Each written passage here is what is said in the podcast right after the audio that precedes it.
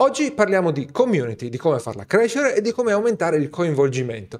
Ti porterò alcune lezioni da un libro importantissimo che si chiama The Business of Belonging, il cui autore è un community manager famosissimo, cioè è uno veramente bravo che fa questo di lavoro e che forma gli altri community manager. Io sono Alberto Cabasvidani di italianindi.com, ti do il benvenuto in questo nuovo video. Parlo di community in primis perché io ho avuto una lunga esperienza nelle community con quelle che abbiamo creato qui su Italian Indie, eh, sia la community eh, a pagamento Dojo che quella gratuita che trovi linkata in descrizione, ma poi eh, sono entrato in varie community per vedere un po' le dinamiche, per vedere come si fanno eh, crescere, perché le community nel business sono importanti in realtà perché sono diventate importanti per chiunque, parlando di community online ovviamente. Ma perché una community è importante per un business?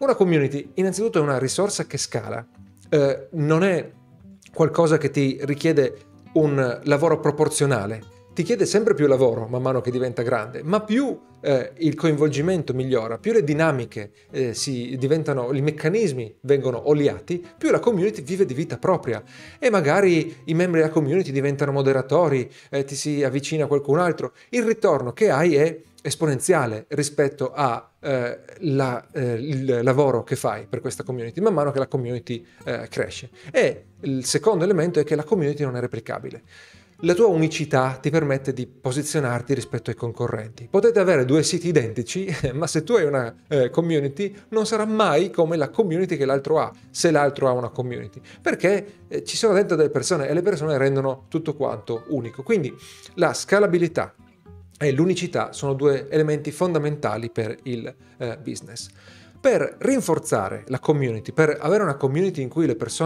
sentono, di cui le persone si sentono parte, ti conviene usare il ciclo dell'identità sociale. È uno degli elementi eh, fondamentali presentati all'interno di questo libro. Il ciclo è composto da identificazione, partecipazione e validazione. Identificazione, partecipazione e validazione. Quindi, prima di tutto, chi è, deve entrare nella eh, community deve identificarsi. Quindi, eh, trova le persone che magari si sentono isolate, no? che non si riconoscono ancora in nessun altro gruppo. Identifica invece chi non appartiene per eh, mettere bene dei confini al profilo di chi deve entrare eh, nella tua community. Eh, dimostra, mostra alle persone come esprimersi all'interno della tua community. Tutte queste cose faranno riconoscere, si faranno, faranno sentire identità, si faranno identificare chi eh, è ancora fuori magari dalla community o chi è appena entrato e riesce così a pensare, ah questo è il mio posto. Poi c'è l'aspetto della partecipazione, devi ah, chiaramente invogliare a partecipare.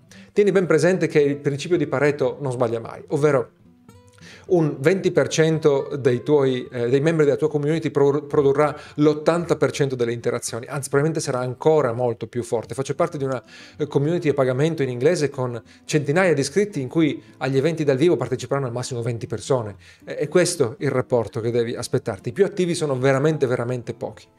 Ma comunque tu cerchi di coinvolgere chiunque e per farlo fai delle azioni incrementali, cioè non invitare subito le persone a eh, eh, condividere pensieri importanti, a fare interventi lunghi, dai delle piccole missioni, diciamo, che li, li invitino a eh, condividere piccole cose di loro, a dare risposte eh, semplici eh, a, qual- a qualche spunto che dai tu. Infine c'è la validazione e per validare le persone talvolta basta solo il fatto di partecipare, cioè se loro partecipano e ottengono risposte positive ai loro interventi, già così si sentono validate. Ma tu puoi dare anche valutazioni eh, ulteriori, come delle reward, ne parleremo più avanti, come dei ruoli speciali all'interno della community, eccetera. Attenzione poi per quanto riguarda l'appartenenza eh, alla community, al discorso delle regole. Eh, talvolta mi capita di vedere delle community in cui sembra che l'impegno maggiore sia eh, decidere, sia stato decidere quali regole fissare per la community. E ci sono queste cose che sembrano eh, tratte da eh, qualche eh, bugiardino delle, delle, medicine, liste lunghissime di regole e sembra di entrare eh, in una, eh, in, una, in una scuola piuttosto che in una community, un posto in cui le cose da non fare sono molto di più delle cose da, da fare, delle opportunità da sfruttare. Scegli poche regole molto chiare, soprattutto all'inizio devono essere veramente generiche e poche di numero e poi evolvile nel tempo. L'interazione con le persone ti farà capire quali sono le casistiche eh, che è meglio eh, che è meglio, davanti a cui è meglio mettersi in guardia eh, con le regole e quali invece gestire eh, caso per caso. E fondamentale poi per eh, facilitare la partecipazione è l'onboarding. Hai bisogno di aiutare le persone a inserirsi e prova a pensare di cosa hanno bisogno di sapere, cosa hanno bisogno di sentire eh, come sensazioni e cosa hanno bisogno di fare per entrare, per entrare a far parte, per coinvolgersi nella community. Quindi sapere, sentire e fare. Quindi istruiscili su come funziona la piattaforma, su cosa fare, su cosa non fare, eh, eh, istrui, eh, comincia a eh, trasmettere entusiasmo, a trasmettere eh, il senso di rivelazione che possono avere quando insegni qualcosa, eccetera, e eh, digli anche cosa fare, ehm, come rispondere, come chiedere, come fare le domande a seconda insomma di qual è la tua community. Tutto questo ti conviene distribuirlo in una sequenza di onboarding via email di solito o addirittura magari con una chiamata eh, o più chiamate eh, di persona. Poi c'è un eh, capitolo eh, grossissimo che è quello dell'experience design. Experience design vuol dire qual è l'esperienza che le persone devono avere quando stanno dentro la tua community. Sono molto importanti i momenti picco, eh, i momenti forti, no? quelli in cui succede qualcosa, ci vediamo tutti dal vivo una volta all'anno, eccetera. Ma non sono questi che eh, determinano la eh, vita della tua, eh, della tua mm, community. Considera anche degli eventi ricorrenti. Noi, per esempio, su Dojo facciamo una chiamata mensile, un coaching di gruppo, e alcune persone preferiscono presentarsi lì e non usano quasi mai la, la chat, il, il forum. Attenzione che quando crei questi eventi, queste esperienze, appunto, non il, quello che nasce eh, naturalmente, ma quelle che organizzi tu, ti conviene con, considerare il framework delle 7 P. Eh, P è purtroppo in inglese. E le 7 P sono People, Purpose, Place, Participation, Policy, Promotion e Performance.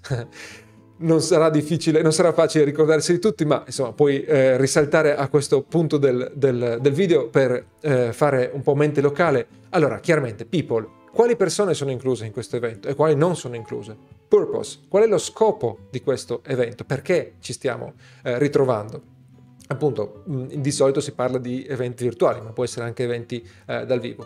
Place, dove ci troviamo? Questo è facile, no? è, è molto più facile da determinare. Participation, okay? ovvero come si partecipa, basta presentarsi, bisogna prepararsi, qual- bisogna fare certe cose. Policy, eh, ovvero quali, quali regole no? dobbiamo, eh, dobbiamo, seguire.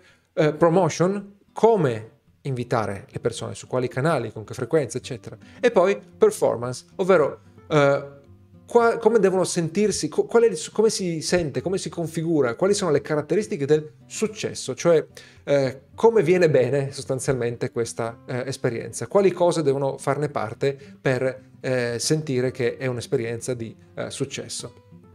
Poi, una volta che hai creato questo evento secondo le 7P, quando le persone entrano, spiega come interagire. Spesso questo vuol dire eh, spiega come fare domande, sia in termini tecnici, sia proprio eventualmente cosa possono chiedere, eh, come rispondere se c'è interazione tra le eh, persone, e, eh, oppure puoi dare degli spunti per interventi specifici, no? Eh, quindi dai uno spunto di riflessione, ti prendi due minuti, tutti prendono due minuti per pensare, poi si fa un giro per condividere. Per esempio questo può essere un'idea.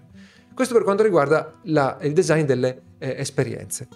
Nel caso di esperienze live, di cui eh, ti parlavo un attimo fa, eh, alcune eh, tecniche possono essere utili per facilitare la partecipazione. Hai presente, spesso quando ci si trova dal vivo succede che eh, tutti fanno silenzio. Chi vuole fare una domanda, nessuno alza la mano. Allora possono essere utili dei rituali, cioè eh, delle eh, serie, delle sequenze di azioni che si fanno per entrare nel mood della del, dell'evento dal vivo. E talvolta possono essere delle semplici, eh, delle semplici condivisioni, per esempio. E infatti la parte del rompere il ghiaccio, il kick-off come lo chiamano in inglese, forse è la più critica. Come fai a rompere il ghiaccio? Puoi per esempio fare un giro molto veloce di introduzioni, tipo 30 secondi a testa in cui ognuno si presenta o almeno presenta qualcosa relativo al, all'evento eh, che si sta vivendo in quel momento. Oppure eh, puoi fare una, la stessa domanda per tutti quanti. Qual è l'ultimo libro che hai letto? E, e tutti devono rispondere. Eh, oppure come ti senti ehm, in questo momento? Ti senti positivo, ti senti negativo? Eh, oppure un evento importante dell'ultima settimana, l'ultimo mese rispetto all'ultima volta che ci siamo visti e un evento invece qualcosa che è andato male. Oppure puoi partire tu con delle presentazioni. Allora, senza chiedere a tutti quanti di subito spendersi, sei tu che ti spendi e poi queste uh, slide, per esempio, che hai mostrato, questa presentazione che hai fatto, serve anche da spunto per andare avanti con la uh, discuss- discussione. Tutti devono condividere una sfida, questa è un'altra idea, una sfida che stanno affrontando in quel momento, non qualcosa che è andato male necessariamente, ma una domanda che stanno facendo, un problema che devono uh, risolvere. Oppure puoi creare un evento dal vivo basato su un singolo argomento. Un esempio tipico sono eh, i book club, no? I, I, circoli del libro, i club del libro, in cui eh, parti chiaramente dovendo do, eh, commentare un libro, di conseguenza il topic, l'argomento è quello. E eh, una cosa importante anche è eh, darsi un impegno, eh, soprattutto eh, alla fine dell'evento oppure alla fine dell'intervento di ogni singola persona, eh, se per esempio è un, un, un, coaching, allora puoi dire ok, dopo che abbiamo parlato e affrontato il tuo problema, cosa ti impegni a fare? Qual è il prossimo passo? E questo per quanto riguarda gli eventi dal vivo. Poi c'è un aspetto più, eh, diciamo, di attitudine verso la community, che è quello della vulnerabilità. Allora, vulnerabilità è un po' una parola chiave abusata eh, di questi tempi, ma è un, espe- è un, elemento fondamentale del business oggi, del business online ancora di più, e ancora più per i produttori di conoscenza, quelli che condividono contenuti e prodotti di, di formazione. Le persone sono stufe dei brand eh, anonimi, sono stufe delle figure finte. Hai presente quegli influencer che sono così perfetti da essere irreali? Vogliono eh, interfacciarsi, per usare un termine brutto, con persone reali e quindi conoscere non necessariamente tutta la loro vita personale, ma conoscere i loro aspetti, non so, perché gli piace un certo tipo di musica, che hanno la chitarra dietro perché suonano la chitarra, che hanno una famiglia, che hanno magari eventualmente alcuni, alcune idiosincrasie, alcune debolezze, eccetera. E di conseguenza, per creare questa figura realistica, trasparente, hai bisogno della vulnerabilità. Devi trasmetterla tu, devi dare eh, l'esempio tu della vulnerabilità, ma devi creare condizioni in cui i membri della community sono vulnerabili, se no nessuno vuole stare in una community in cui tutti sono finti e vogliono creare un'immagine eh, perfetta. Quindi come fai a facilitare questa vulnerabilità? Crea dei piccoli gruppi, talvolta la community stessa può essere piccola. Dojo, eh, una cosa bella di Dojo eh, che alcuni non apprezzano, magari non apprezzerebbero guardando da fuori, è che ci sono poche persone dentro e questo permette conversazioni approfondite e anche appunto una certa uh, vulnerabilità. Uh, poi quando ci sono situazioni di, uh, dal vivo, crea dei rituali in cui ci si toglie l'armatura, no? in cui si dichiara che si sarà disponibili e vulnerabili in quella eh, situazione. E poi fissa delle regole, delle cose che non si possono dire, per esempio in un brainstorming favorisci la vulnerabilità eh, dicendo che nessuno può criticare le idee degli altri, che siamo qui solamente per condividere le eh, idee. Poi ci sono dei piccoli giochi che puoi trovare anche online che favoriscono un po' così, appunto, rompere il ghiaccio, come dicevo prima. Veniamo poi all'aspetto delle reward di cui ti parlavo prima. E si parla molto di gamification, o meglio, spesso quando vai a parlare di corsi e di community, prima o poi inciampi nel termine gamification, che ovvero vuol dire rendere un gioco eh, l'interazione. Ma spesso questo eh, viene trattato in maniera, eh, in maniera, un po' così, sbagliata.